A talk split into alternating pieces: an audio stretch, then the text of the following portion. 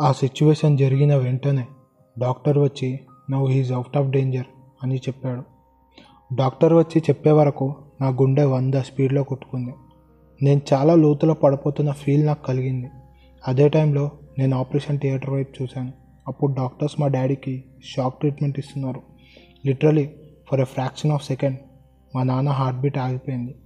అది చూశాక నిజంగా మా డాడీ చచ్చిపోతే నేను మా ఫ్యామిలీ అంతా రోడ్డు మీద పడిపోతామేమో అన్న థాట్ వల్ల భయం స్టార్ట్ అయింది. డాక్టర్ వచ్చి ఈజ్ అవుట్ ఆఫ్ డేంజర్ అని చెప్పేలోపు నా గుండెల్లోని బాధ కళ్ళల్లో భయం ఈ మధ్యలో ఈ కన్నీరు ఎలా ఎదుర్కోవాలో కూడా అర్థం కాలేదు. ఆ టైంలో ఎప్పుడు దేవుడికి దండం కూడా పెట్టని నేను మోకాల మీద పడి ఆపరేషన్ జరుగుతున్నంతసేపు మా డాడీని నాకు ఇచ్చేయి అని చాలా అడుక్కున్నాను. ఫైనలీ డాడ్ వాజ్ సేఫ్ అది జరిగిన next day Yashwant and Karun నా దగ్గరకు వచ్చారు. నా కోసం ఒక ఫోన్ కూడా తీసుకొచ్చారు. నేను వాళ్ళ మధ్యలో లేని టైంలో ఏం జరిగిందో చెప్పారు. తరువాత "హ్మ్, మీరే వినండి. ఇది ఇలా జరిగింది. అయినా నువ్వు ఒకసారి చెప్పాల్సిందే. నీ డాడీకి బాగాలేదని. ఏమని చెప్పమంటావురా? తను చాలా సెన్సిటివ్. మొన్న వాళ్ళ అమ్మకి వెజిటేబుల్ కట్ చేస్తున్నప్పుడు ఫింగర్ కట్ అయితే ఏడ్చి ఏడ్చి ఫీవర్ తెచ్చుకుంది. ఇంకా ఇదంతా చెప్పి తన మూడ్ స్పాయిల్ చేయడం నాకు ఇష్టం లేదురా. అది కూడా కరెక్టేరా బట్ మధ్యలో కామరాజ్ గడు మొత్తం స్పాయిల్ చేశాడు. అండ్ అసలు వదలకూడదురా.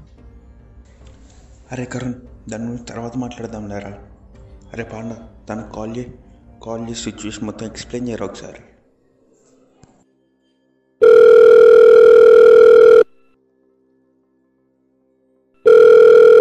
హలో ఎవరు? అప్పుడే మర్చిపోయావా? మర్చిపోవడం గురించి నువ్వు నేనే మాట్లాడుకోవాలి మరి. హే అలా కాదు. చెప్పేది విను. నేను బిజీగా ఉన్నా. సరే అయితే మళ్ళీ చేస్తా. బాయ్ నాకు కుదరదు కానీ ఇప్పుడే చెప్పు ఏంటో. యాక్చువల్లీ నేను చాలా టఫ్ సిచ్యువేషన్లో ఉన్నా. మా డాడీకి హెల్త్ బాగాలేదు. హాస్పిటల్లో జాయిన్ చేశారు. ఇంత జరుగుతుంటే నాతో ఒక మాట చెప్పాలని కూడా అనిపించలేదా నీకు? నా ఫ్యామిలీ వల్ల నువ్వు సఫర్ అవ్వడం నాకు ఇష్టం లేదు. సపరేట్ చేసి మాట్లాడుతున్నావు ఏంట్రా? లవ్ అంటే ఇంతేనా? లవర్తో హ్యాపీనెస్ మాత్రమే షేర్ చేసుకుంటారా? ప్రాబ్లం షేర్ చేసుకోరా? అలా కాదు. మరి ఇంకెలా ఒకటి చెప్తా గుర్తుపెట్టుకో. కష్టం అనే వెంటనే మనతో ఉండేవాళ్ళు మన వాళ్ళు ఎప్పుడు మనతోనే ఉంటారు. మిగతా వాళ్ళు గాలిలో దుమ్ము లాంటి వాళ్ళు. వచ్చి వెళ్ళిపోతారు. అంతే. నన్ను కూడా గాలిలో దుమ్ములాగా చేసేసావా? అమ్మో నీతో మాట్లాడి గెలవడం చాలా కష్టం. ఐ మిస్ యూ తప్పు నాదే. ముందే ఈ మ్యాటర్ చెప్పుంటే అలా గొడవ పడేవాళ్ళం కాదేమో. అసలు ఈ రామ్ నన్ను వన్ మంత్ నుంచి టార్చర్ చేస్తున్నాడు రా ఇంకా వాడి మీద ఉన్న కోపం అంతా నీ మీద చూపించా అసలు ఏంటి వాడి బాధ? ఏమో రోజుకి ఒక్కొక్క ప్రాబ్లం తీసుకొస్తాడు. నీ గురించి ఉన్నాయి లేని అన్నీ చెప్తాడు. ఇవన్నీ అబద్ధాలని నేను కన్విన్స్ అయ్యే స్టేజ్లో మళ్ళీ ఇంకోటి చెప్తాడు. సరే వాడి సంగతి తర్వాత చెప్దాం. అదంతా సరే కానీ అంకుల్కి ఎలా ఉంది? బాగానే ఉంది. ఇంకొక టెన్ డేస్లో డిశ్చార్జ్ చేస్తారు. నువ్వు సరిగ్గా తిను ఓకేనా? సరే బాయ్. Take care. బాయ్. అలా అయ్యిందండి. ఏ రిలేషన్లో అయినా కూర్చొని ఒకరికొకరికి అర్థమయ్యేటట్టు చెప్పుకొని ప్రశాంతంగా మాట్లాడుకుంటే ఏ రిలేషన్ అయినా నిలబడుతుంది. అలా కాకుండా కోపంతో అరుచుకుంటూ అసలు ఏం మాట్లాడుతున్నామో కూడా తెలియకుండా అరుచుకుంటే ఏమీ కాదు విడిపోవడం తప్ప. అండ్ ఏ రిలేషన్ అయినా ట్రస్ట్ ఇంపార్టెంట్. అంటే మన రిలేషన్ అనేది ఒక బిల్డింగ్ అనుకుంటే దానికి ట్రస్ట్ అనేది ఒక పిల్లర్ లాగా. ట్రస్ట్ ఎంత గట్టిగా ఉంటే అంత గట్టిగా నీ రిలేషన్ ఉంటుంది. మాది గట్టి రిలేషన్ అని ఆ రోజు నాకు అర్థమైంది. ఎంతైనా నా లవ్ గ్రేట్. అలా హ్యాపీగా మా లవ్ స్టోరీ సాగింది. మళ్ళీ డైలీ కాల్స్ మెసేజెస్ అలా ఉండేది. మీకు ఆల్రెడీ చెప్పా కదా దేవునికి మనం ఎక్కువసేపు హ్యాపీగా ఉండటం నచ్చదని. నచ్చదో లేక ఆయన ఉన్నాడని గుర్తు చేయడానికి ఇలా కష్టాలు ఇస్తాడో తెలియదు.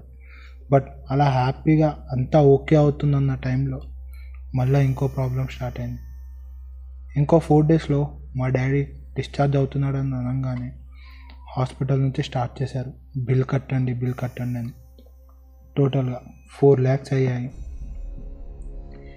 ఎవరికన్నా ఎలాంటి ప్రాబ్లం వచ్చినా ఈజీగా బయటకు వస్తారు బట్ ఫైనాన్షియల్ ప్రాబ్లం వస్తే దానికన్నా ఇంకో తలకాయ నొప్పి ఉన్నది మొత్తం చూసాం మా దగ్గర టూ ల్యాక్స్ ఉన్నాయి. ఈ టైంలో నాన్నగారిని అడగలేము. అమ్మకి ఏం చేయాలో తెలియలేదు అందరి రిలేటివ్స్కి కాల్ చేసాం ఇంకా కొంతమంది అయితే మా నాన్న హాస్పిటల్లో ఉన్నాడు అనగానే మాకు కాల్ చేయడం మానేశారు. కొంతమంది మా సిచ్యువేషనే బాలే అని ఇంకొంతమంది నేను ఇవ్వలేనని అన్నారు. ఏం చేయాలో తెలియదు డేస్ అయిపోతున్నాయి. ఇంకా టూ ల్యాక్స్ ఎక్కడి నుండి తేయాలో తెలియదు నాకు నేను ఇంకా ఏదో ఒకటి చేయాలన్న తాపత్రయంతో నా ల్యాప్టాప్ అమ్మేసి ఒక థర్టీకే అరేంజ్ చేశాను. ఇంకా వన్ పాయింట్ సెవెన్ ల్యాక్స్ కావాలి. అన్నీ అయిపోయాయి. ఇంకెవ్వరు లేరు. ఉన్న ఫ్రెండ్స్ని అడుగుదామంటే వాళ్ళు ఇచ్చేంత చిన్న అమౌంట్ కాదు. బట్ ఏదో చేస్తారన్న ఆశతోని అందరిని అడిగాను. మంచి మంచి స్టేటస్లో ఉన్న వాళ్ళని అడిగాను. But no one helped me. ఒకప్పుడు నేను మనీ ఎలా ఖర్చు పెట్టేవాడిని అంటే ఒక రేంజ్లో ఖర్చు పెట్టేవాడిని. ఎంతో మందికి హెల్ప్ చేశాను. బట్ ఇప్పుడు నాకు ఒక్కరు లేరు హెల్ప్ చేయడానికి. దట్ డే మనీ మన లైఫ్లో ఎంత ఇంపార్టెంటో అర్థం చేసుకున్నాను. అయినా నువ్వు పుట్టగానే నీ పేరు మీద మొట్టమొదటిగా కట్టేది మనీ. నువ్వు చచ్చాక చివరాఖరిగా కట్టేది కూడా మనీయే ఆ రోజు మనీ విలువ తెలిసింది. మన లైఫ్లో మనీ ఎలా అంటే వెహికల్లో పెట్రోల్ లాగా. బండిలో పెట్రోల్ లేకపోతే ఎలా నడవదో? అలాగే మనీ లేకపోతే మన జీవితాలు కూడా నడవవు. ఇంకా ఆ టైంలో వీడు తెలిసినవాడు వీడు తెలియనివాడు అని లేకుండా నా కాంటాక్ట్ లిస్ట్ అందరిని అడిగాను. ఇంకా కొంతమంది అయితే నన్ను చూసి నవ్వారు కూడా. ఇంకా నాకు ఏడుపు వచ్చింది. అలా గోడ మీద కూర్చొని ఏడుస్తున్నా. ఈ లోపు నా ఫ్రెండ్స్ యశ్వంత్ అండ్ కరుణ్ వచ్చారు. వాళ్ళని అడుగుదాం అనుకున్నా బట్ ఒకడికి ఫైనాన్షియల్ స్టేబుల్గా లేదు. ఇంకొకడు అడిగినా ఇవ్వలేడు. అందుకే అడగొద్దు అనుకున్నా. అండ్ ఇంకా లాస్ట్కి ట్వంటీ ఫోర్ అవర్స్ మెలుగుంది. ఇంకా వన్ పాయింట్ సెవెన్ ల్యాక్స్ కావాలి.